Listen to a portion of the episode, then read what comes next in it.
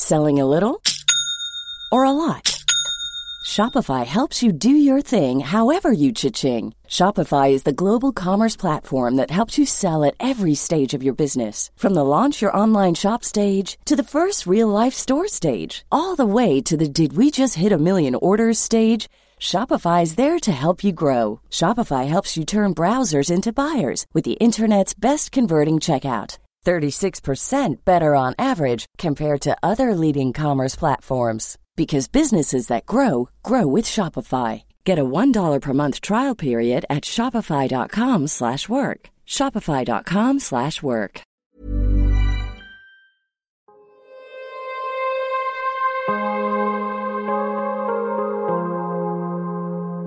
Vores mentale sundhed er nedadgående, og det er til trods for, at vi aldrig har været rigere, aldrig har haft flere muligheder og aldrig har levet længere. Det skal vi selvfølgelig tale højt om, så vi kan blive klogere på, hvordan vi får det bedre. Podcasten her handler om, hvordan vi kan lykkes med at være gladest og friest muligt i det ene, ofte ret travle liv, vi har. Og den handler om, hvordan vi kan lykkes med at være både professionelt ambitiøse og passe på os selv på samme tid. Jeg taler med eksperter og privatpersoner om alt det, der fylder inde i os. Min erfaring er, at når vi taler højt om de ting, så opdager vi, at der er mange andre, der bøvler med de samme ting. Og jeg tror virkelig på, at vi kan lære af og inspirere hinanden ved at dele vores sårbarheder, erfaring og viden. Så velkommen til Vores Mentale Sundhed, en Mindcare Collective podcast. Jeg håber meget, at du vil lytte med, og at du følger med på min Mindcare Collective profil på Instagram, hvor jeg hver dag deler indhold til refleksion, motivation og inspiration. Jeg hedder Lea Helmand. I det her afsnit dykker vi ned i emnet vaner, og det gør vi, fordi vores hverdag består af virkelig mange vaner. Både dem, vi er bevidste om, og så en del, som vi ofte ikke er særlig bevidste om. Nogle af vores vaner er hensigtsmæssige for os, som f.eks. at børste tænder og spise aftensmad, men andre vaner kan være mindre hensigtsmæssige for os og for vores trivsel og sundhed. Det kan være, at vi har en vane med at scrolle sociale medier, inden vi går i seng. Vi har måske en vane med at spise en pose hejbo efter aftensmaden, eller vi har en vane med at sige kritiske ting til os selv. Det er jo bare eksempler, men pointen er, at vores vaner i høj grad påvirker, hvordan vi rent faktisk har det i livet, både fysisk og mentalt. Og derfor skal vi selvfølgelig tale om emnet vaner i podcasten her. Og til det formål har jeg inviteret vaneekspert Mads Fris i studiet i dag. Inden vi starter, så vil jeg som altid også lige nævne, at du helt gratis og nemt kan støtte podcasten og Mindcare Collective, og det gør du først og fremmest ved at dele, at du lytter med. Det betyder virkelig, virkelig meget. Og så er det altså også virkelig dejligt, hvis du rater podcasten og anmelder den, og subscriber til den, hvis du kan lide, hvad du hører. Du kan selvfølgelig også donere et valgfrit beløb til podcasten. Det gør du via MobilePay-nummeret 155503 som du også kan se i tekststykket under afsnittet. Det er alt sammen med til at støtte, at der kan blive ved med at komme nye afsnit. Tusind tak. Velkommen til, Mads Fris. Mange tak. Mads, jeg er rigtig glad for, at du er her i dag. Du skal fortælle mig og lytterne om vaner. Vi skal tale om, hvad vaner egentlig er, og vigtigst af alt, hvad vi aktivt kan gøre for at ændre vaner. Det kan være, at vi ønsker at komme af med nogle vaner, eller skabe nogle nye vaner. Og det skal du altså fortælle mig om. Vi skal snakke om det, for du ved rigtig, rigtig meget om det her emne. Inden vi springer ud i det, så vil jeg som altid gerne lige starte med at introducere dig.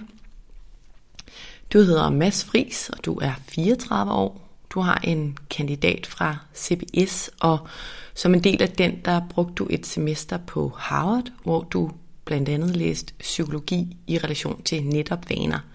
Og du arbejder med at hjælpe mennesker med at leve deres bedste liv, som du selv siger det. Og det er især gennem coaching og workshops. Og så arbejder du også med at starte virksomheder inden for sundhed, altså inden for den her arena af sundhed. Og du er særligt optaget af at finde frem til de vaner, der bringer mennesker glæde, og som bidrager til et godt liv. Og derfor synes jeg jo, at både din mission, men også det her emne vaner er vigtigt at tage op i podcasten her. Og så har du skrevet bogen Winning Habits and Routines. Hmm. Med de ord, så tænker jeg, at vi springer ud i det. Vil du ikke starte med at fortælle, Mads, hvorfor det var, at vaner var det emne, der fik din opmærksomhed? Hvorfor er det det, du har kastet din tid og dit arbejde over? Mm, jeg er meget nysgerrig. Øh, jeg drev mine forældre helt til vanvid, da jeg var barn, med tusind spørgsmål. Så vaner er én ting, jeg har dykket ned i. Øh, men det kom særligt for det fag, jeg havde på Harvard, hvor at vi bare lærte nogle virkelig gode værktøjer. Altså, at det var spændende at se, at man behøvede ikke nødvendigvis have så meget viljekraft, men der var en masse ting, der var lavet en masse research på, som hvis vi gjorde de ting, så ville vi have nemmere ved det. Og så den vigtige, det er jo vaner, altså definere vores liv. Det gør det nemlig. Det er en kæmpe del af vores liv. Og nogle af os er mere bevidste omkring det end andre, tror jeg. Og vi vil alle, selvom vi er bevidste om det, så tror jeg også, at vi har nogle ubevidste vaner. Men jo mere vi er opmærksom på det, jo mere kan vi også gøre for, at de her vaner bliver hensigtsmæssige. Lad os starte sådan lidt på toppen i forhold til emnet. Kan du ikke starte med at definere begrebet? Altså, hvad er en vane egentlig? Jo, Cambridge Dictionary, så ordbogen for Cambridge siger, A habit is something you do um, regularly and occasionally without knowing you're doing it.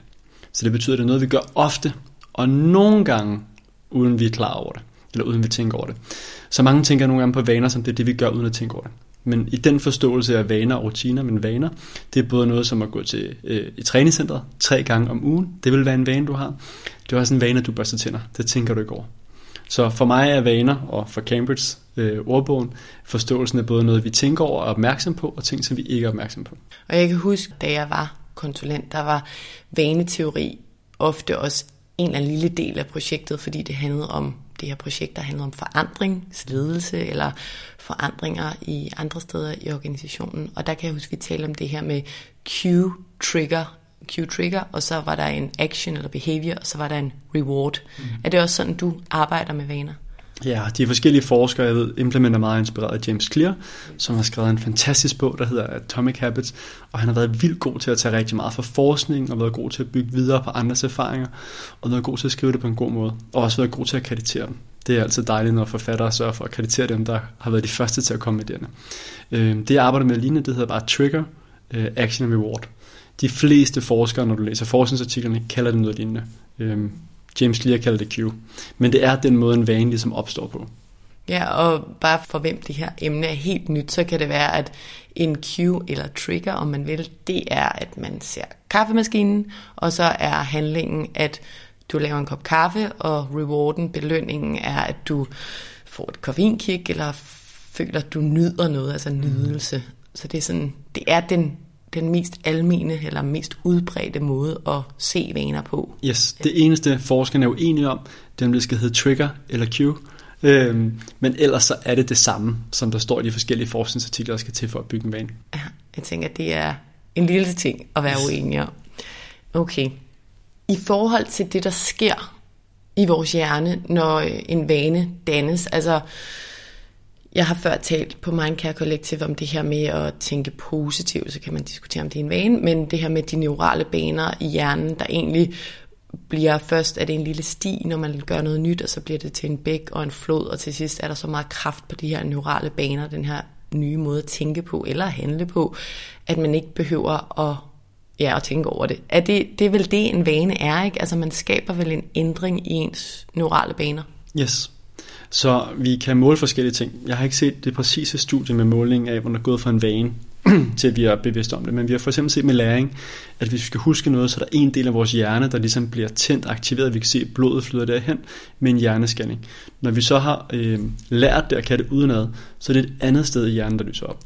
Og når vi aktivt gør noget for en vane, så er det den præfrontale cortex, det vil sige den nye del af hjernen, som er den, som adskiller os mennesker fra dyr, som ligesom bliver brugt. Og man kan sige, når vi har fået det ind, og vi ikke tænker over det, vi gør det automatisk, så er det det, som Kahneman, øh, som mange også kender, der har fundet med Nobelpris, snakker om den gamle del af hjernen, reptilhjernen, som at man bare gør det automatisk. Vil det sige, at når vi skaber en ny vane, så sker det i præfrontal cortex, altså det som Kahneman kalder system 2, og når det så er blevet en vane, så bevæger det sig om til system 1? Når det er blevet den form eller forståelse af vanen ubevidst, eller at vi gør det uden at tænke over det, i forhold til beskrivelsen af en vane, at det også godt kan være ting, vi tænker over. For eksempel hvis du er til træning tre gange om ugen. Du tænker over at gå ned i bilen eller tage ned og cykle for at til at træne.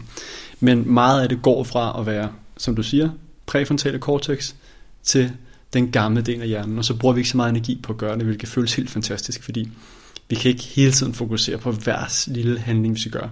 Nej, det er jo netop, altså vaner er jo til for at reducere kompleksiteten i yes. vores liv.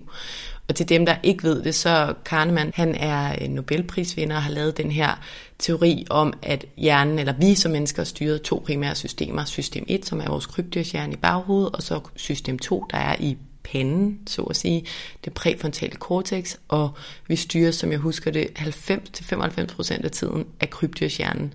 Og det vil bare sige, at vi som mennesker er rimelig ubevidste faktisk. Mm. Der, er en, der er en del diskussion om, hvor meget, og jeg har hørt meget af det med, at 90% af alt, hvad du gør, er ubevidste vaner. Jeg prøvede at lede efter studier på, øh, på at det rent faktisk var sådan, da jeg lavede min bog. Jeg kunne ikke finde noget inde på PubMed. Øh, det, der er fundet, eller jeg kunne finde, det var et studie, der sagde, at 40% af vores handlinger, det var ubevidste vaner. Så det er det eneste litteratur, jeg kunne finde på det, men jeg har hørt utallige gange sige 90 eller 95. Men og står det ikke i Kahnemans bog? Øh, det er jeg tvivl om. Men jeg tror ikke, vi er i tvivl om, nogen af os, at størstedelen af det, vi gør, er ubevidste handlinger. Og det er meget lidt tid, at vi rent faktisk er bevidst.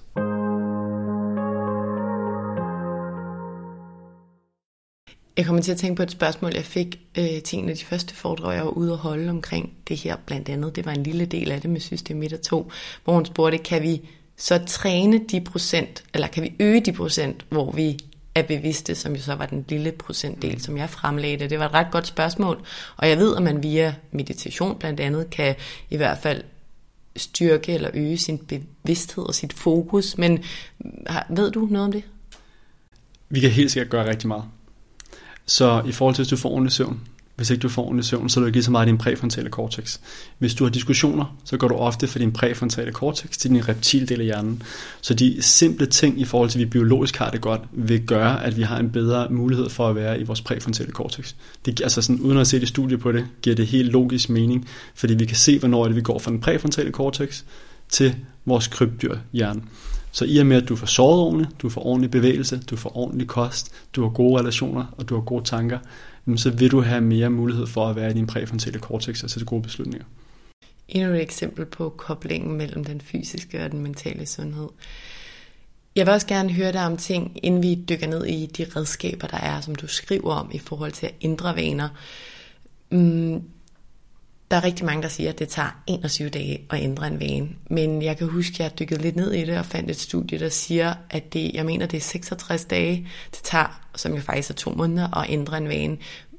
Jeg kan huske, du på et tidspunkt har talt om, hvorfor det faktisk er, man tror, det er 21 dage. Det er et eller andet med et studie fra det er faktisk ikke et studie, det stammer tilbage fra 1950'erne. En øh, plastikkirurg, der hed Max, jeg kan ikke hans fulde navn, han fandt ud af, at det tog i gennemsnit 21 dage for hans patienter, hvis han havde opereret noget med en arm af, eller han havde ændret noget af deres ansigt, før de vendte sig til det. Og det blev simpelthen til en urban legend om, det tager 21 dage at bygge en vane. Det er helt vildt, og der findes så mange af dem derude, hvor det bliver gentaget igen og igen og igen. Og som du øh, nævner også, så findes der et studie, som siger, at det tager i gennemsnit 66. Men det studie, synes jeg rigtigt, var det i gennemsnit mellem 18 og 300 noget dage. Så hvor lang tid det tager at bygge en vane, det har vi ikke et klart svar på. Det er simpelthen dårlig forskning at, øh, at prøve at hæve det, at det tager x antal dage. Det er misforstået forskning, men det er nemt at sige videre, at det er noget, folk gerne vil have svar på. Og man kan egentlig vente om at sige, hvor lang tid tager det at bygge en vane med TikTok? Det tager øh, to dage, har jeg sige. det tager ikke særlig lang tid.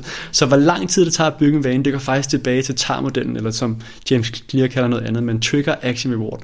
Hvor øh, tydeligt tydelig er din trigger. Så for eksempel, lad os tage TikTok, for det er et meget godt eksempel, når folk tænker, at det tager lang tid at bygge en vane. Jamen, det er meget tydeligt. De fleste de tillader notifikationer, så du får en trigger, hver gang du kigger på din telefon. Måske får du endda en vibration eller en lyd det begynder folk efterhånden at slå fra, heldigvis. Hvis ikke du har gjort det, sørg for at slå det fra. Når man trykker er tydelig, eller så åbner du telefonen, så ser du, at der er sådan en lille tegn med, action er super nem. Altså et tryk, det tager ikke engang en sekund at komme ind på det. Rewarden er instant, og de har den bedste algoritme i forhold til at give, hvad du har behov for. Og de giver dig, eller ikke hvad du har behov for, men hvad din hjerne vil tænde helt vildt af på. Øhm, nu ved jeg, at der er mange kvindelige lytter. Jeg ved ikke, hvad I først får, når I åbner TikTok. Men jeg kan fortælle som mand, selvom man ikke trykker dansende kvinder med meget lidt tøj på, og man har trykket personlig udvikling eller noget andet, så noget af det første, de sender op i hovedet på en, det er dansende kvinder uden særlig meget tøj på. Fordi det ved de gør, at der bliver aktiveret noget i vores hjerne, som gør sådan, hov, nu bliver vi fanget her. Og så kræver det faktisk ret meget træning af algoritmen for at få fjernet dem. Øh, Det er skide uretfærdigt. Men det er, det er smart af dem, der gør det. Jeg kan godt huske, da jeg skulle giftes i efteråret, der øh, jeg havde helt sikkert søgt på nogle brudekjoler, mm. men lige pludselig var der kun brudekjoler. Det var så Instagram. Men, øhm, men det er ret vildt, og det er jo dopamin, vi får i hjernen, der bliver udskilt, og ligesom det her belønning af noget dejligt, kortvarigt dejligt, som jo ikke er særlig godt på lang sigt i forhold til de her sociale medier. Men hvad så, når du er ude og holde foredrag? Du siger ikke, der er en, du siger ikke 66 dage eller noget? Nej. Jeg siger det, vil jeg snakke om faktisk. Mm. Jeg spørger altid folk, hvor mange der har hørt 21 dage. Det har de fleste. Og så spørger jeg, hvor mange der tænker det er rigtigt. Og det gør halvdelen cirka. Så det giver mig også en forståelse om, hvad, hvad er det, som man hører generelt derude. Og så snakker jeg ind i, at jamen, det kan tage alt mellem en halv time til 300 dage. Eller mere. Okay, så der er ikke nogen længde på, eller en ideel længde på, hvor lang tid det tager at ændre en vane, eller en gennemsnitlig længde.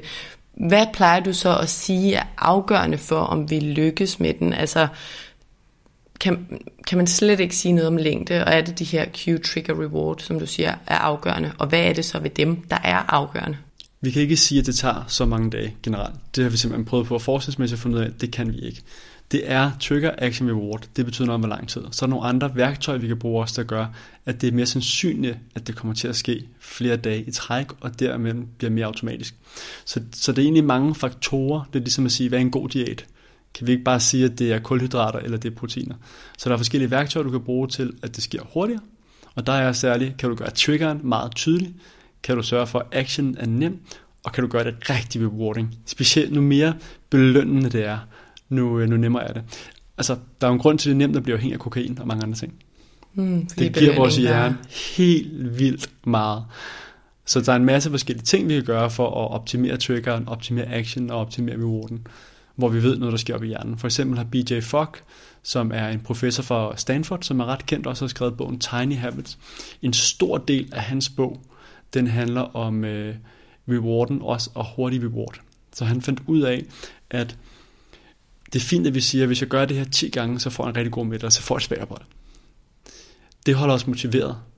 Men hvis vi skal ændre vores hjernebaner, så er vi nødt til at have reward med det samme. Så noget så simpelt som at smide hænderne op i luften og sige, yes! Giv dig selv et kram. En high five er noget helt fjollet.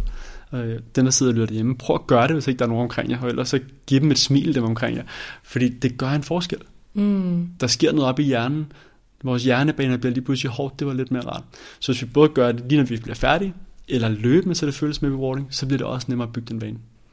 Jeg kommer til at tænke på et afsnit, jeg optog for virkelig lang tid siden med Marie Brikstofte, der er psykolog omkring at ændre eller styrke sit selvværd. Og der fortalte hun, et af de redskaber, hun, hun arbejder med, det er altså det her med, at man skal lytte til sine egne behov. Så selvom man måske sover en veninde eller en kæreste ved at sige nej, fordi der er et eller andet, man ikke overskuer, så skal man gøre det. Men det, jeg kommer til at tænke på i den her forbindelse, er, hun sagde high five-modellen. Altid giv, allier dig med nogen og giv dem en high five. Og jeg synes, det gav fin mening dengang, men det er jo i hvert fald noget, du bekræfter her. Det der med, en ting er at gøre det, sige nej.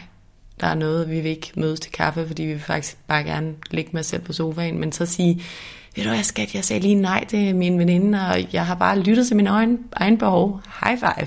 Mm. Så, så det er en god idé. Har du i hvert fald lige bekræftet. Vi kommer lidt tilbage til de her redskaber, men jeg vil gerne lige høre om en ting først.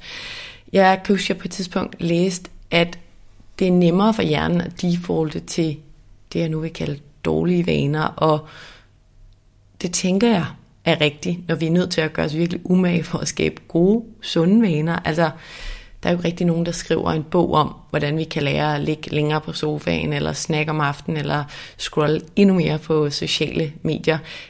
Kan du forklare lidt om, hvorfor biologien er imod os? Altså, hvorfor er det, vores hjerne helst vil defaulte til det, jeg nu vælger at kalde dårlige vaner? Mm.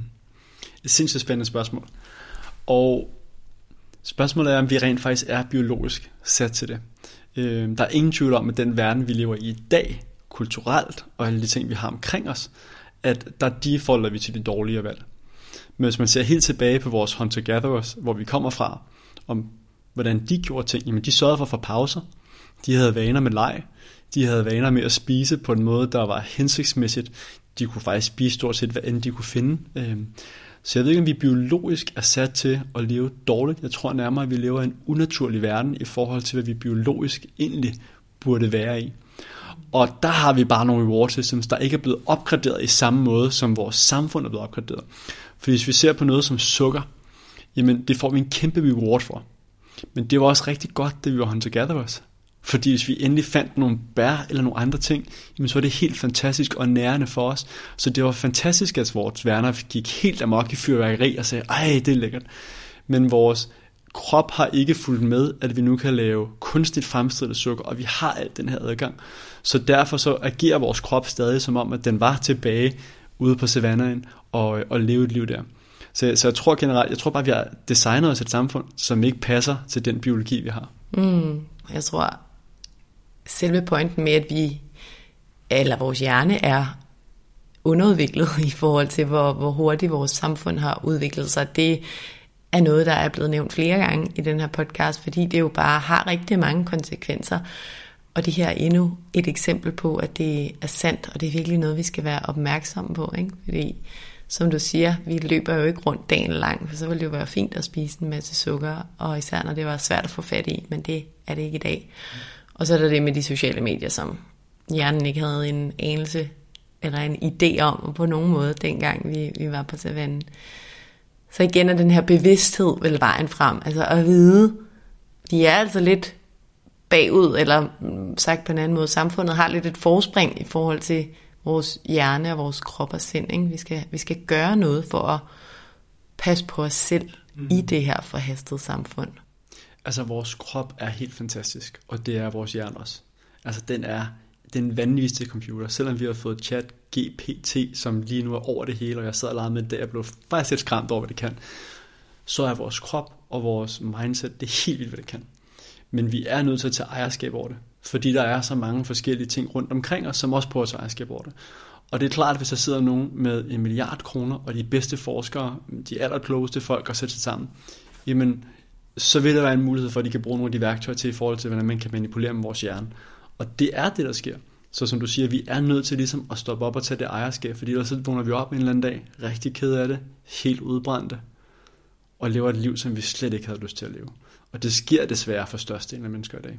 Så, så det, er, det er noget, vi burde lære om i skolen. Det er noget, det er dejligt, du har podcasten her, hvor vi snakker om at sige, at vi er, vi er fantastiske som mennesker. Altså det, vi er stand til som mennesker, er helt ekstraordinært. Der er ingen andre arter, på den her klode, vi ved af, som kan så mange fantastiske ting. Men vi er bare virkelig nødt til også at passe på, at der ikke er ting udefra kommende, som, øh, som sætter os ud af kurs. Vi er bygget til at overleve, vi er ikke bygget til at være glade og lykkelige. Det er også vigtigt at være opmærksom på. Så vi søger generelt ting for ligesom at overleve, hvor det kræver noget aktivt igen at forstå, hvordan den her fantastiske krop og sind kan være glad og lykkelig, men der findes så mange gode værktøjer derude, så vi rent faktisk kan få det ejerskab, og at vi kan leve et godt liv. Ja, og nogle af dem skal vi tale om nu. Men virkelig dejligt, at du får det her positive twist på, fordi jeg er så enig i vores mindset og krop, men jeg er især optaget af mindsetet. Det, det er jo helt vildt, hvad vi kan med det. Vi skal bare, hmm, jeg ved ikke om jeg vil sige, udnytte det på en hensigtsmæssig måde, men være bevidst, så ja, vi får de hensigtsmæssige ting og vaner med os, og ikke de uhensigtsmæssige.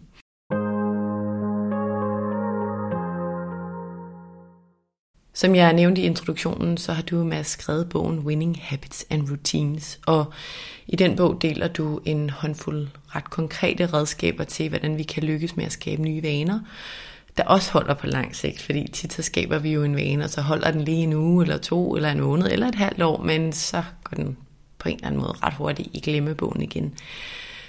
Så kan du ikke fortælle mig og lytterne lidt om dine indsigter og redskaber forhold til faktisk at lykkes med at skabe de her langsigtede vaneændringer? Jo. Der er flere forskellige værktøjer, og det er desværre ikke bare sådan et enkelt værktøj, så er du home safe i lang tid. Øhm, det første sted at starte, hvis ikke I har snakket om i et andet podcast, er det med, at vores vaner rent faktisk øh, er legnet med vores identitet. Hvem vi gerne være. Det er noget, James Clear, som i hvert fald ham, jeg har set, var den første snak til det, eller snak om det. Men da vi kan bygge vaner efter et outcome, vi vil gerne tabe 10 kilo, det er en klassisk. Så øh, hvis vi gerne vil tabe 10 kilo, så finder vi ud af, hvad er det for nogle processer og vaner, vi kan bruge til at tabe 10 kilo. De fleste de begynder at prøve at skære ned på, hvor meget de spiser, kalorier. Måske så prøver de også at dyrke noget mere motion. Udfordringen er, at hvis du dyrker mere motion, så er du også mere sulten, og din krop vender dig også til et kalorieunderskud, så den begynder at forvente mere. Nå, det er en længere anden snak. Men så taber man måske 10 kilo, og så ændrer det en lille smule ved densiteten. Men det, der ofte sker, er, at folk tager de 10 kilo på igen. Jeg tror, det er 90% eller mere tiden, så tager folk øh, vægten på igen. Så det er en måde at prøve at ændre vaner. Den anden måde, det er at sige, hvem vil jeg gerne være som person? Og så ligesom finde ud af, hvad for nogle vaner og rutiner vil den person have? Og derigennem så bygge dem. Det hvad noget, kunne være et eksempel? Yes, øh, det klassiske eksempel er, øh, nu er det så godt nok for mændene, men det er øh, manden i øh, midt 30'erne, som skal til at løbe en maraton eller triathlon, fordi nu skal han vise, at han stadig er en fandenskal. Øh, godt være, at han render rundt i jakkesæt hele tiden, og øh, han ikke er så bad boy, som han øh, ville ønske, han var. Øh, men så kan man føle, at man i hvert fald stadig er god. Og øh, det, der så ofte sker efterfølgende, det er, at de stopper med at løbe. Så har man nået sit mål, og det er fint til at sætte mål og drive, og specielt hvis vi er rigtig hårde ved os selv, så kan vi ofte drive os selv ret meget med, øh, med fokus på et resultat. Men det giver sjældent lykke. Så det er et mål. Han blev aldrig en løber, hvor fokuset i stedet for skulle være, mm, altså, hvad ville den mand gerne være? Han ville måske ikke være løber. Det er måske ikke den, den set, synes er fed. Måske er det fodboldspiller. Måske er det en øh, far, som kan lege med sine børn. Måske er det en stor, stærk mand. Eller... Så den der triathlon, det bliver faktisk bare a means to an end, eller et, ja, et mål på vejen, eller et delmål, en milestone på vejen til den der identitet, som egentlig er målet. Ja, men mange de laver ikke de mål efter, hvem de gerne vil være. Mange tager tilfældige mål, så de er ikke bevidste om det. Så det er sådan, nu skal jeg lave det her mål. Eller nu skal jeg nå efter det her. Det var der nogle af mine kollegaer, der snakkede det vil jeg også. Men det er ikke alignet med, hvem de gerne vil være. Så derfor er det ikke langtidsholdbart.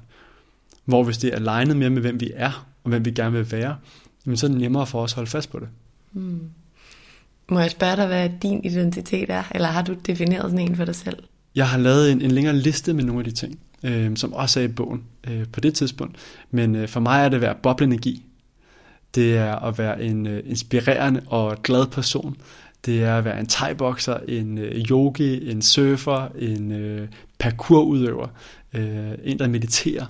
Det er at være en, der er kærlig det er at være en, der står op for de ting, der er vigtige i verden. Retfærdighed, for mig er det både klima og at kunne få lov til at, at dele forskellige akademiske perspektiver, eller behøver ikke være akademiske perspektiver, men i forhold til censur og så videre, at man, man kan få lov til at, at komme ud med forskellige ting. Okay, så den her identitet behøver ikke at være én ting. Det er mere bare sådan, hvem er det egentlig i verden, jeg gerne vil være, hvad vil, hvad vil jeg gerne bidrage med, og så derunder sætter man ligesom nogle yes. klimål. Det Fordi mening. vi har jo også en masse forskellige vaner. Mm. Så du har nogle vaner for måske at være en kærlig mor. Jamen hvis du sætter ned og siger, at mine af dine ting, der er vigtige for dig, det er at være en kærlig mor. Okay. En en kærlig mor, hvad gør hun? Hun er nærværende og anerkendende og lytter til sine børn og så videre, så videre. Så handler det om at sætte vaner omkring det. Læg ja. telefonen væk for at være nærværende. Yes. Sørg for at få noget søvn. Sørg for at få noget tid til dig selv. Mm. Rigtig mange kvinder. Mm passer ikke godt nok på sig selv. Ja, jeg er enig. Altså, fokus på alle andre. Og det, og det sjove er, at nogle af dem, og det kan være blive populære nu, men ender med at blive martyr. Ej, jeg giver til alle andre, jeg har aldrig tid til mig selv. Og så bliver de faktisk en dårlig version over for de mennesker, de gerne vil være noget for. Hmm. Hvor hvis de havde taget noget tid til sig selv, så havde alle andre omkring dem været meget glade også, fordi de var kommet med mere energi. Hvor har du den her viden fra? Det er der nogle kloge psykologer, som ikke er mig selv, som har fundet frem til. Og det er øh, et klassisk ting, der sker. Så det bliver en ond spiral for alle. Mm. Øhm, der er mænd lidt mere egoistiske, eller hvordan man ser øjnene, bedre til at passe på sig selv.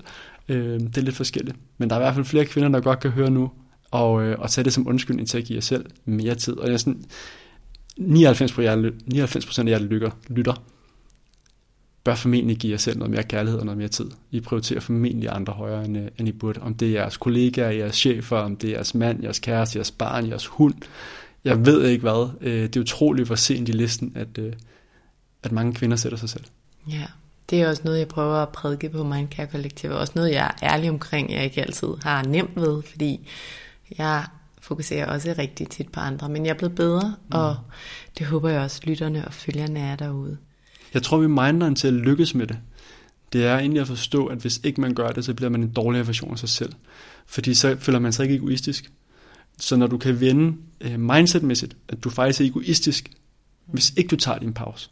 Når du får det mindset, så begynder du at passe bedre på dig selv, og så bliver du faktisk en bedre og mere nærværende mor. Og de investeringer, der, der giver de bedste afkast, det er investering i os selv. Så det skal vi helt sikkert huske. Hvad kan vi ellers gøre, udover at mappe den her identitet eller Yes. Så noget af det konkrete, som vi ved forskningsmæssigt, det er altid spændende at kigge på forskning. Det, der lige er vigtigt først at vide med forskning, det er, forskning er jo lavet på en øh, større gruppe, så ser man, hvad virker generelt for den her gruppe. Så når vi ved noget for forskningen virker, så vil det sige, at det virker for størstedelen af mennesker. Det er ikke det samme, som det virker for alle. Men hvis vi skal starte et eller andet sted, så er det meget rart at vide, hvad virker måske for 80 eller 95 procent af mennesker. Så vi ligesom starter der, i stedet for at vi bare starter med 1000 forskellige initiativer. Så med den kan vi altså for at forstå, hvordan vi rent faktisk skal tage de initiativer, og hvor meget vi skal ligge i det. Så er der nogle akademiske øh, begreber, der hedder mental contrasting og implementation intentions.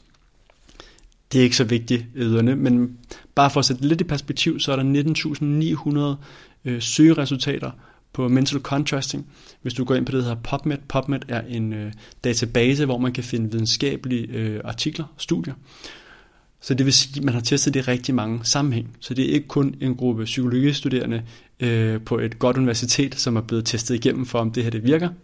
Det er der mange øh, adfærdsændringsinitiativer eller studier, der er blevet gjort på. Det her er blevet testet på rigtig mange.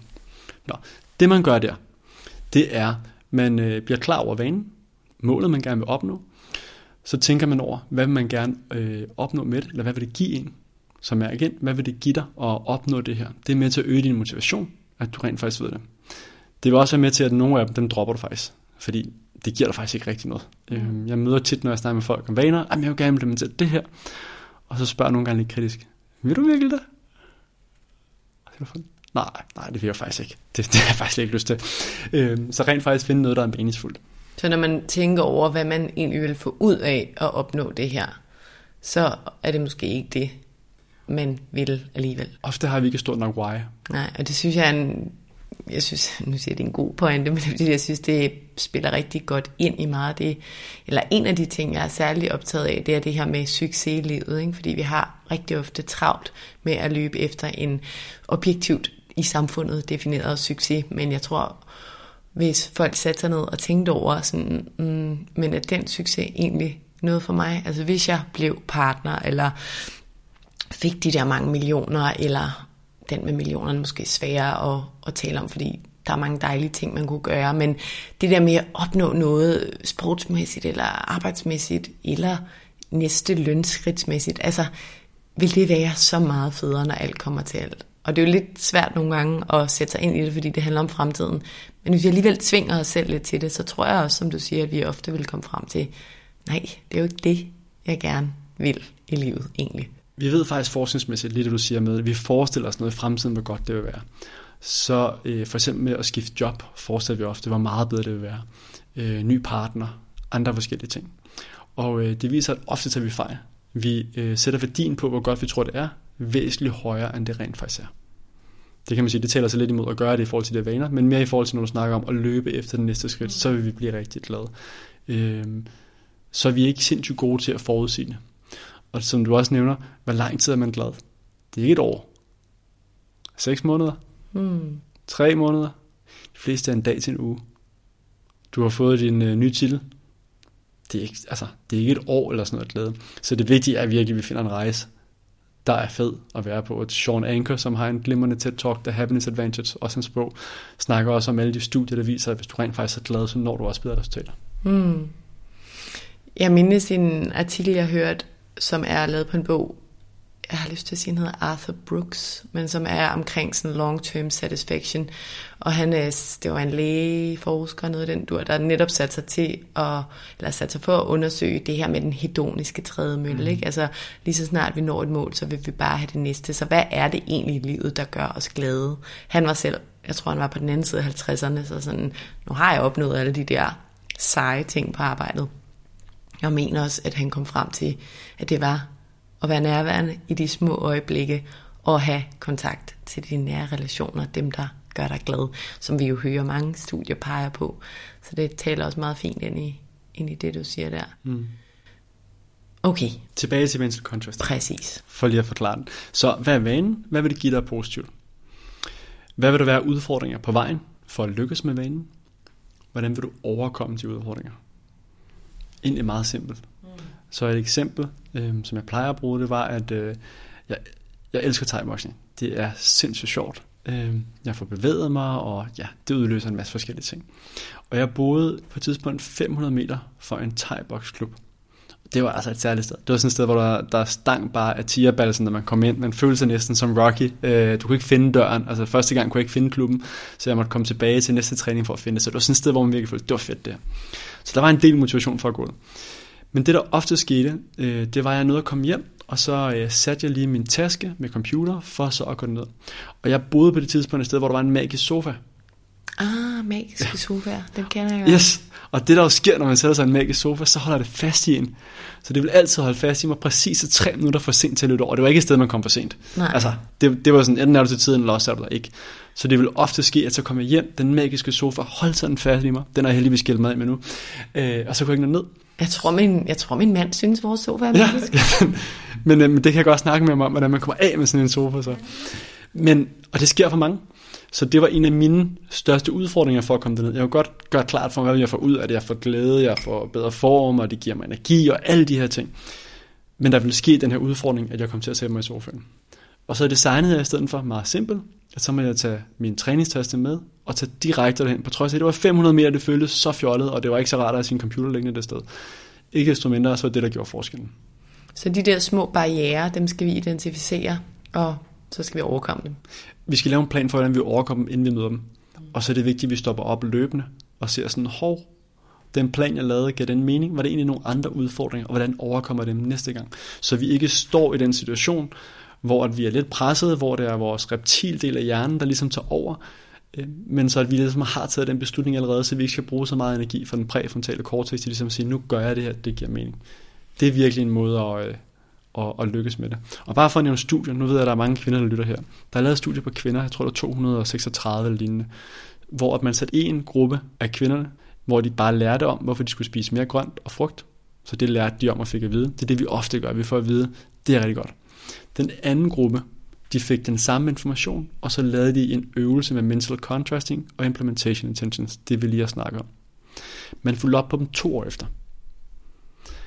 Normalt er det rigtig svært at få folk til at spise mere sundt. Gruppen, der havde fået en masse information om, hvordan at det var bedre at spise grønt og frugt, de spiste 7 eller 8 procent mere i gennemsnit. Den anden gruppe, som kun havde lavet den her øvelse ud over, de spiste 28 procent mere grønt og frugt på det tidspunkt, to år efter. Mm. Det er helt vildt. Det minder mig om den pointe, der er med adfærdsteorier generelt, at en ny vane eller en ny adfærd skyldes 10% indsigt og 90% træning. Og her, altså det bekræfter det der med indsigten, information i sig selv er ikke nok, men jeg vil ikke engang sige, at det andet der var træning, altså den anden gruppe, det er jo bare hmm, leder dig tættere på at håndgribeligt hvordan du skal træne. I det her eksempel spise flere, mere frugt og grønt. Godt eksempel. Det er en af de bedste redskaber, vi i hvert fald ved, at vi kan se, hvis folk laver den simple øvelse. Man har også lavet det med motion, hvor folk dyrker dobbelt så meget motion som kontrolgruppen.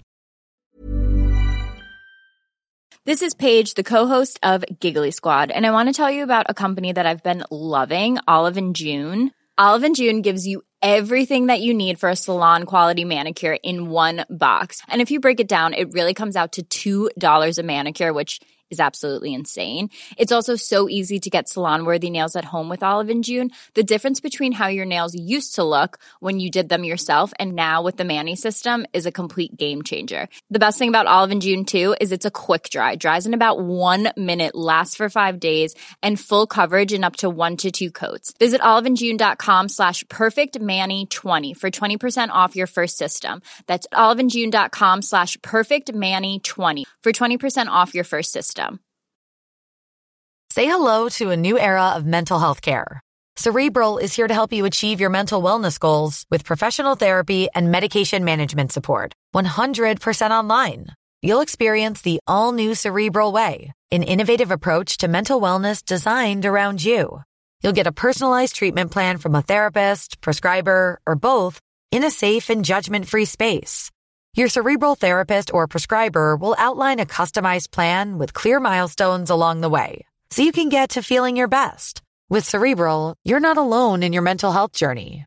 We're here to empower you to live a fulfilling life.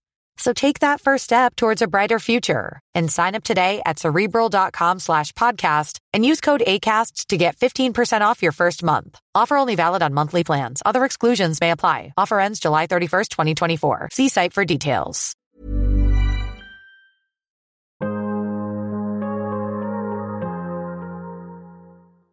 Hvor ofte, du siger det her med at genbesøge sine vaner, hvor ofte anbefaler du, at man, at man genbesøger sine vaner, så det ikke bliver sådan noget, du ved, hver aften skolearbejde. Hvad skal Yes. man gøre?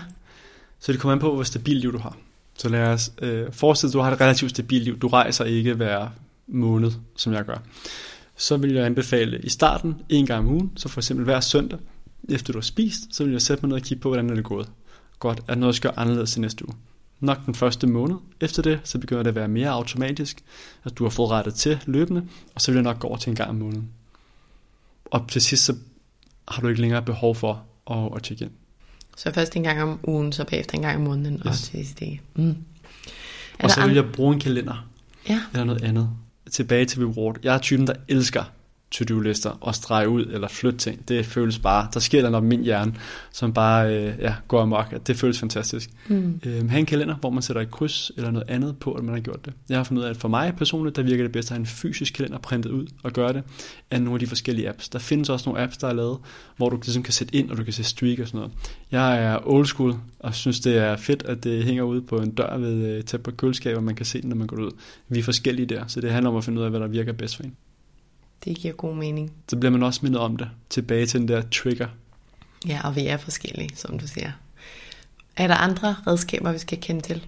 Yes, der er flere forskellige. Øhm, noget af det vigtigste også, det er at starte småt. Og igen, det er gennemsnittet. Øhm, for de fleste af os er det bedst, at vi starter småt. Øhm, for nogen, for eksempel hvis man står med en eller anden sygdom, kan det være mere vigtigt, at nu tager vi drastiske handlinger og ændrer det hele. Men det er sjældent, at vi lykkes så godt med at ændre det hele. Øhm, igen, hvis man har en eller anden sygdom, hvor det virkelig kræver, jamen, men så skal vi gøre det. Men ellers skal vi se, at det hjælper for de fleste at gøre øh, små ændringer. Der er en grund til, at øh, BJ Fogg, som skrev bogen Tiny Habits, og øh, James Clear skrev Atomic Habits. Ja, han har the two minute rule. Ja. jeg. Inden ham, så var der Sean Anker, som snakker om 10 second rule, at det skulle kunne klares på 10 sekunder at komme i gang. Så de fleste, nu er det bare to af de mest kendte, James Clear har virkelig været en marketinggeni også til virkelig at komme ud.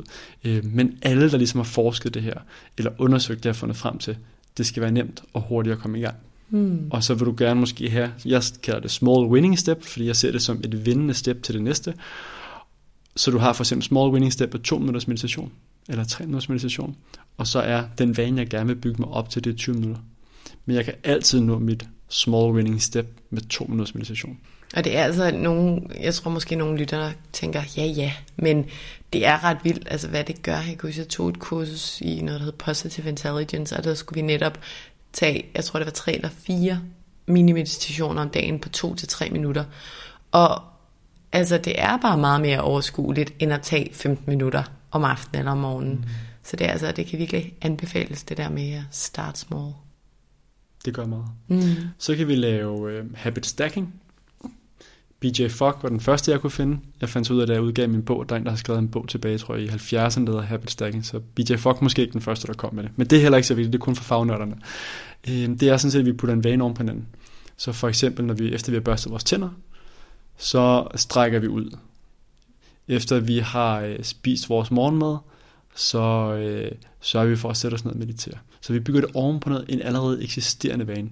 Det hjælper os også, og det hjælper os til at huske det.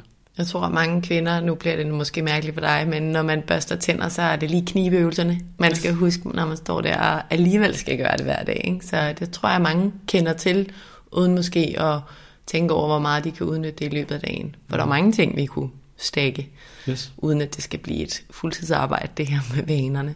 Men, øh, men god idé. Mm. Så tag en etableret vane, en du ikke kæmper med, eller sådan skal være, bruge energi på at udføre, børste tænder, og et eller andet andet. Forhåbentlig. Ja, forhåbentlig. Og stak noget andet oven på det. Yes, det hjælper.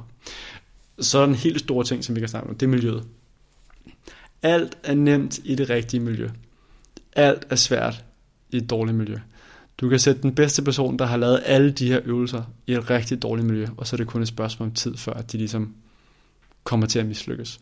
Så hvad betyder miljø? Jamen det er alt fra øh, de mennesker, vi er omkring, til det fysiske miljø. Så hvem er din mand eller din kone, din kæreste, partner, hvad end vi vil kalde det, betyder helt vildt meget. Altså, hvis du prøver at øh, undgå at spise raffineret slik, men øh, din mand ikke er med på det, og han altid køber Haribo eller de ting, som du elsker allermest, og det ligger i køleskabet, eller det ligger den derude, og I sidder og, øh, og slapper af om aftenen, og så ligger den der pose, så er det svært. Mm. Altså, så er det rigtig svært. Så skal du virkelig lave de her øvelser, du skal virkelig bruge energi på det. Så det betyder meget. For mig, der hvor jeg spiser mest raffineret slik, efter jeg, øh, jeg var gået væk fra en forfærdelig øh, ungkals øh, kost, som kun hed øh, rødt kød og øh, kartofler og masser af øh, mayonnaise, så, øh, så var det der arbejdet øh, på en arbejdsplads, hvor der på vejen ud til toilettet, altså mellem på kontoret, der var bare alt det lækre slik, du kunne forestille dig. Ja, det er farligt. Så hver gang man gik forbi, jeg drikker meget vand, så det betyder, at jeg skal en del gange ud, så er det bare det der, som om det der kald på mig. Det var sådan, spis mig. Spis mig. Spis mig! Jeg ved ikke, om du har prøvet det. 100 Og ja, altså da jeg mm, var arbejdet som konsulent, der var det, de var all in på sunde snacks. Det var så lækkert. Der var friske juices hver dag, og raw nødebidder, og kæmpe anbefaling. Det var så lækkert. Men selv det, altså hver eneste gang, jeg gik til toilettet eller eller andet, så skulle jeg spise det der. Og det er der ikke noget forkert i. Det er så fint, hvis, altså det er jo sundt og godt med nødder og så videre og frugt. Men det var bare unødvendigt meget. Og det er faktisk det, jeg har lagt mærke til ved at, nu arbejder jeg jo primært hjemme, efter jeg kastede mig ud i Mindcare Collective. Og nu var det ikke fordi, jeg skulle på kur eller noget, men det er jo simpelthen så nemt at holde den slanke linje, fordi så er mit køleskab fyldt med avocado og laks og hytteost, så er det jo det, jeg spiser, mm. i stedet for de der konstante sådan, åh, uh, skulle jeg lige spise lidt mere af det der. Yes. Det er bare, det er bare nemt at falde i, ikke? Jo. Det er også derfor, alle jer ledere, der lytter med, I har virkelig et ansvar. Og det er nemt bare at sige, at det er ikke mit ansvar. Men I har muligheden for nemmere at have indflydelse på, hvad ligger der på kontoret. Det kan du stadig som medarbejder. Prøv endelig at få snakket med, øh, med din chef og så. Jeg snakkede, vi fik begyndt at få sunde nødder og sådan noget også, øh, efter noget input. Det betyder vildt meget af vores arbejde. Mm. Det er så stor en del af, af vores liv, og så meget tid vi bruger der. Så det er virkelig vigtigt, at vi finder nogle gode måder at skabe et godt miljø der. Eller finde en arbejdsplads, hvor vi kan have et godt miljø. Ja. Jeg Men tror... inden man hopper videre, så prøv lige at undersøge, om ikke du gør noget. Der er rigtig mange, som bare tager deres problemer med til noget nyt, om det er en ny arbejdsplads, om det er et nyt forhold, om det er et nyt venskab osv. Prøv først at løse det, hvor end du er. Og hvis det ikke kan lade sig gøre, så tag videre til det næste. Ja, godt at få understreget det her med miljøets betydning. Og da du sagde det med, med partneren og slikket, kom jeg til at tænke på, at det er jo også relevant det her med at måske diskutere sine ønsker om vaner med sin partner, eller dem, der er tæt på en. Det kan jo også være ens gode veninder eller venner. Fordi hvis man hele tiden bliver set mærkeligt til eller på, hvis man ikke drikker alkohol, hvis det nu er det, man ikke vil, eller det er bare et eksempel, men så kan det give god mening, tænker jeg, at tale højt om, om det man faktisk ønsker sig, identitets- eller vanemæssigt. Det er helt vanvittigt vigtigt. Hmm. Jeg har bestemt haft en samtale med min kæreste flere gange. Hvad er det for et liv, vi gerne vil leve?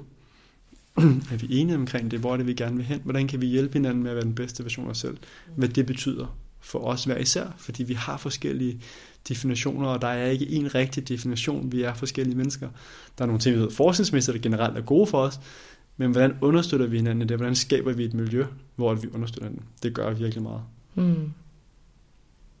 Er der nogen andre, nu har du nævnt mange redskaber, men er der noget mere, vi skal have med her på falderæbet? Det er lidt i øh, forlængelse af det med det sociale aspekt. Det er meget nemmere for de fleste at få at lykkes med en vane, hvis det er socialt. Kom op og træne om morgenen, mødes med en ven, er nemmere, end at skal stå op tidligt og træne selv, fordi man er ikke så meget for at brænde anden af. Mm, det er den der accountability-faktor. Yes. Ved jeg, at Nikolaj Damgaard, som jeg også ved, du mm. omgås med, og han har også været med i, i podcasten, han taler om. Og det er jo, altså igen kan jeg bare sige, min egen løbedate om tirsdagen. Vi, øh, vi kommer bare ikke afsted. Ingen mm. af os, hvis den anden ikke kan. Nej. Og det er ret vildt. Det er en ret lille løbetur på 4 km, vi bare lige gør tirsdag aften, men det betyder så meget, ja. at man har hinanden.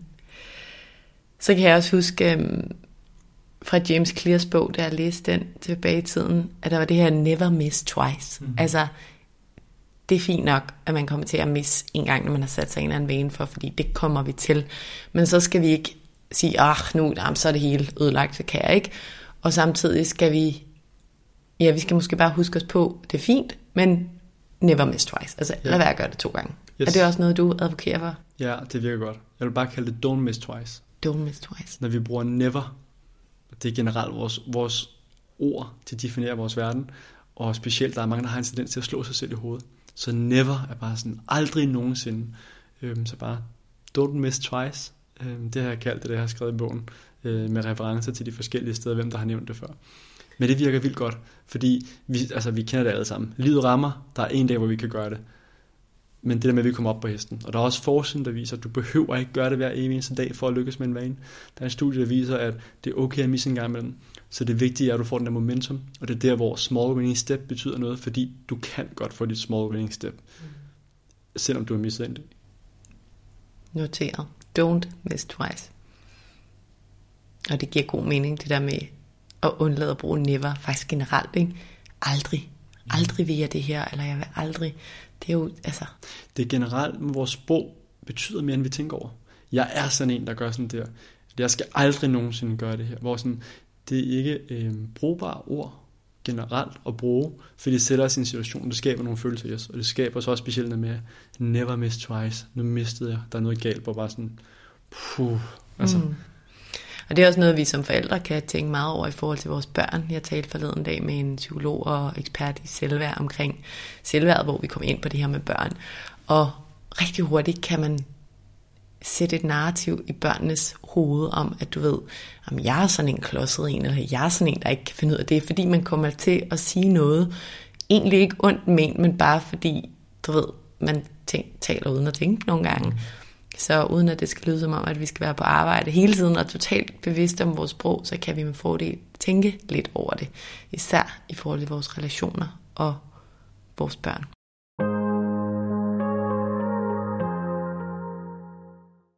Hvad oplever du, med er den største udfordring for folk sådan helt generelt i forhold til at holde på deres gode vaner? Er der nogle ting, der sådan... Ofte folk starter for stort. Ja. Vi er mega motiveret lige i øjeblikket. Nu kommer jeg til at ændre det hele. Nu skal jeg gøre de her 5-10 ting. Jeg skal starte så så stort. Jeg kan ikke bare starte med 3 minutters meditation, for så er det ikke rigtig meditation. Jeg skal starte med 20 minutter, eller jeg skal gå en hel time. Nu har den her guru sagt, at jeg skal sidde en time hver morgen, og det skal være klokken 5, så der er den helt rigtige kosmiske energi, som rammer helt særligt. Det lykkes bare sjældent. Ja, start småt. Tilbage til det. Mm. Det er simpelt. Hvornår synes du selv, det er sværest at, ja, at lykkes med vaner, eller hvornår øhm, ja, går din biologi og din hjerne der er mest imod? Altså, hvornår synes du, det er svært? Jeg synes, det er sværest, når jeg rejser meget. Fordi så er det en ny kontekst, det er nogle nye triggers. Så hver gang, når jeg rejser, så bruger jeg faktisk en del tid og energi på at sige, okay, nu er jeg her. Hvad for nogle vaner kan jeg have her? Så hvad for nogle af dem, jeg har haft tidligere i forhold til meditation, eller træning, eller andre ting, hvilket passer i den her kontekst. Laver du så også den øvelse med, hvilke barriere kunne der komme op? Ja, en stor del af gangen gør. Nu gør jeg det mere mentalt. Tidligere mm. skrev jeg ned. Mm. Nu gør jeg det mere mentalt op i hovedet. Sådan, okay, hvad er det mest sandsynligt, der kommer til at ske? Ofte er det noget det samme. Så, så nu flere gange, du har gjort det, nu mere, ja, nu hurtigere bliver øvelsen også. Hvad er, hvis du har lyst til at dele det med dine to bedste vaner og dine to dårligste vaner? Hvad er de? Min bedste vane er taknemmelighed. Så hver nat, inden jeg går i seng, så tænker jeg, eller skriver tre ting, jeg er taknemmelig for. Mm. Og det har jeg gjort siden 2013. Det er så givende. Ja, det er. Altså, og det behøver vi ikke noget forskning for at opleve. At der så ligger et hav af forskningsartikler omkring det, der viser, at det virker for de fleste mennesker. Det, øh, det tror jeg virkelig er den vigtigste vane. Min næstvigtigste vane, det vil være sværere. Så jeg tror hellere, jeg vil bare vil give lytterne taknemmelighedsjournal, hvis der er én ting. Det gør så meget, fordi det er med til at ændre hjernebanerne, at vi ser det positive. Det er med til at ændre en dag, at den sidste time eller to timer kan have været dårlige, og så tænker man i hele dagen igennem og sådan, hov, mm. jeg havde en fantastisk dag. Der skete det her og det her og det her. Og vores hjerne kan ikke altid kende forskel på, om vi oplever noget, eller om vi tænker det. Mm-mm. Så det er en fantastisk mulighed for at opleve nogle af de ting. Og det gælder jo både på godt og ondt, ikke? men jeg synes pointen det er, netop det, vi tænker på, får vi mere af. Og når vi laver den her taknemmelighedsdagbog eller tankeøvelse, så er det det ubevidst og måske også delvis bevidst, at vores hjerne får lyst til at lede efter i dagen, og det, det er ret fedt. Altså, det er et ret fedt trick. Min dårligste vane, ja. det tror jeg, at jeg ikke efterlader min telefon, inden jeg åbner døren til badeværelset. Men det, det er ikke noget, der rigtig gør det, hvis man sørger for at vaske sine hænder og sin øh, telefon og andre ting. Men, men det vil nok være med negative vaner. Ja. Så jeg er sikker på, at folk omkring mig kan finde nogle andre, som jeg ikke er klar over. Men jeg prøver nogenlunde at, at finde ud af, hvad er nogle af de her negative vaner. Ja, på trods af, at du er vaneekspert, ville det nok være lidt urealistisk, hvis du havde kun gode vaner. Mm. Men jeg kan godt følge dig i det der med egentlig at holde dig til at nævne en god vane, fordi i hvert fald baseret på mit eget liv, synes jeg, der er mange gode vaner at fremhæve. Eller bare ikke for at sige, at jeg har mange gode vaner, mere for at sige, at der er mange vaner, der virker godt for mig som at spise sundt og sove godt og bevæge mig og være taknemmelig og lægge telefonen væk, når jeg er sammen med mine børn og så videre. Men hvilken en er egentlig den bedste, det, det er nok lidt svært at svare på. Vi er nået til vejs ende, Mads, men inden vi slutter helt, så vil jeg som altid gerne høre dig om, hvad du vil nævne for, eller måske gentage for lytterne, hvis du skal nævne to eller tre ting, som de især skal tage med sig, baseret på det, vi har talt om i dag. Hvad, hvad er det vigtigste, de tager med? Yes. Du er helt ekstraordinær fantastisk som menneske. Din hjerne og din krop er bygget til, at du kan vanvittige ting meget større, end du er klar over i dag. Men du har en masse miljømæssige udfordringer, og måske også noget bagage, der gør, at du slår dig selv alt for meget i hovedet, men ved, du er god nok, og du har potentiale. Det vil være den første. Mm.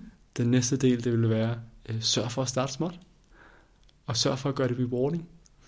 Så det snakker vi ikke så meget om i dag, men vi kan vælge vaner, som generelt vi bare synes er fede, og giver os mere energi, eller vi kan vælge en masse vaner, som vi har hørt skulle være rigtig gode. Og ofte så ender vi med at vælge nogen, som vi tror er rigtig gode, i stedet for at finde dem, som giver os allermest glæde. Mm. Så find de vaner, der giver dig glæde, og så brug den der tarmodel til at komme i gang småt. Og bare lige et sidste afledt spørgsmål er det, hvordan skal vi finde det? Altså, hvordan finder vi de vaner, der giver os glæde? Er det bare, siger jeg, ved at sætte os ned og tænke over det, eller har du noget input til det? Sæt sig ned og tænke over det, og så teste af. Så helt simpelt, vi ved, at vi har behov for bevægelse. Rigtig mange synes, det er sjovt at danse. Så i stedet for at tage ned i fitnesscentret, så vil man godt kunne, øh, der findes på YouTube efterhånden, der kan du få en workout dans eller andre ting. Det kan være at danse med børnene. Det kan, vi har alle sammen brug for en eller anden form for tunge løft af noget. Det kan være, at du løfter børnene, eller du så bare kun bruger 10 minutter to gange om ugen på de der styrketræningshårde løft. Men resten af din bevægelse, det er sjovt. Det er en god en tur, det er at løbe med en god veninde. Rigtig mange straffer sig selv, og vi er vant til den der no pain, no gain. Øhm, og vokse op med den, den er der noget sandhed i, men det er ikke en fuld sandhed. Øh, så lad være med at fokusere på no gain, no pain. Øh, fokuser i stedet på, er det dans, er det løbeture, er det zumba? Altså, hvad er det? Er det sang, der er med til at aktivere din vagusnerve, der gør, at du falder mere ned? Der findes så mange forskellige ting, som, øh, som kan understøtte os. Det vigtige er bare, at vi har opmærksom på, hvad er nogle af de der hovedting som menneske, og så teste noget af, er det sjovt, eller er det ikke sjovt? Og hvis ikke det er sjovt, så smid den vane væk. Lad være med at tro, at du skal fortsætte tre måneder. Det er nok en god idé at fortsætte mere end 3-4 dage for at teste ordentligt af.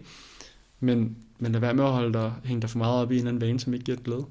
Ja, prøv det af, og så tænker jeg også samtidig, prøv at lade være og lade dig påvirke af, hvad andre synes er det rigtige, og hvad andre gør. Som du siger, der er noget, vi tror er det rigtige mm. rigtig ofte, fordi vi ser det på medier eller fra vores vennekreds, og det selvfølgelig kan også kræve, eller det kræver også mental kapacitet, ikke at lade sig påvirke af sammenligninger, fordi vores hjerne er igen skabt til at sammenligne os for overlevelse, fordi det engang skulle skabe motivation. Men, men prøv lige at være i dig, og hvad, hvad gør dig glad?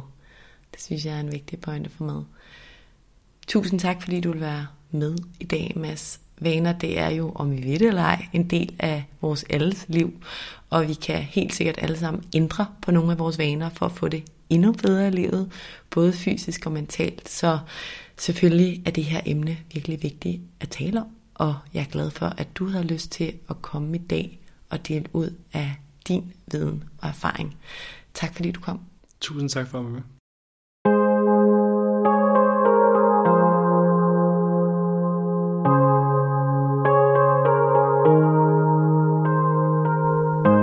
Håber, at du er blevet lidt klogere på det her emne om vaner.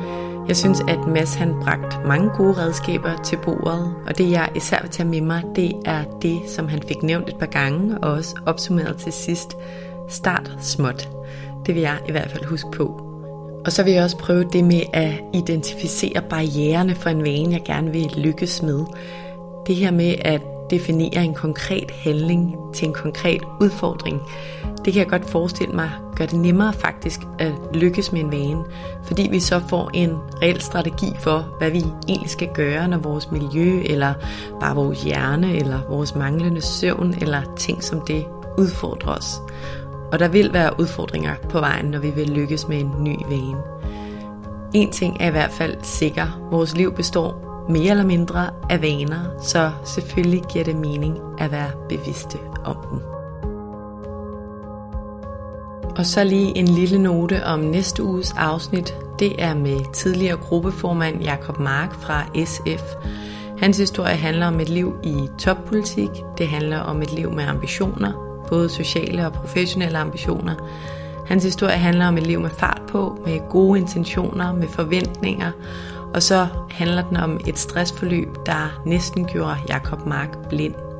Jeg glæder mig helt vildt til at dele hans ærlige, vigtige, sårbare og stærke historie med jer i næste uge. Tusind tak, fordi du lyttede med i dag. Hvis du kunne lide det, du hørte, så husk, at du nemt og gratis kan støtte podcasten ved at dele, at du lytter med på sociale medier. Husk at tag Mindcare Collective.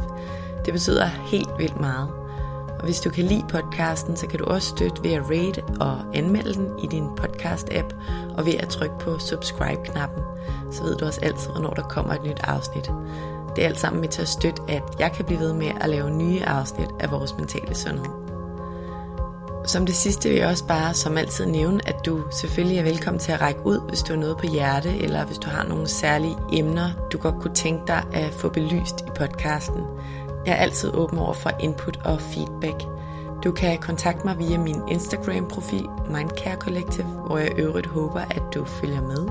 Eller du kan skrive til mig via min hjemmeside mindcarecollective.com. Tak fordi du lyttede med.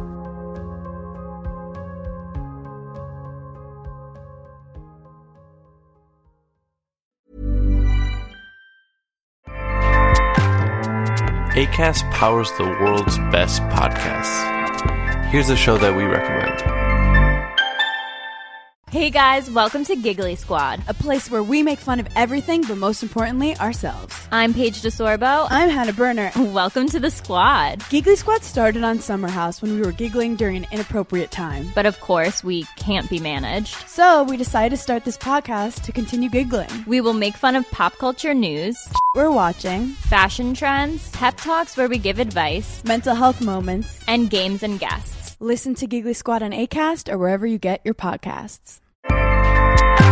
ACAST helps creators launch, grow, and monetize their podcasts everywhere. ACAST.com.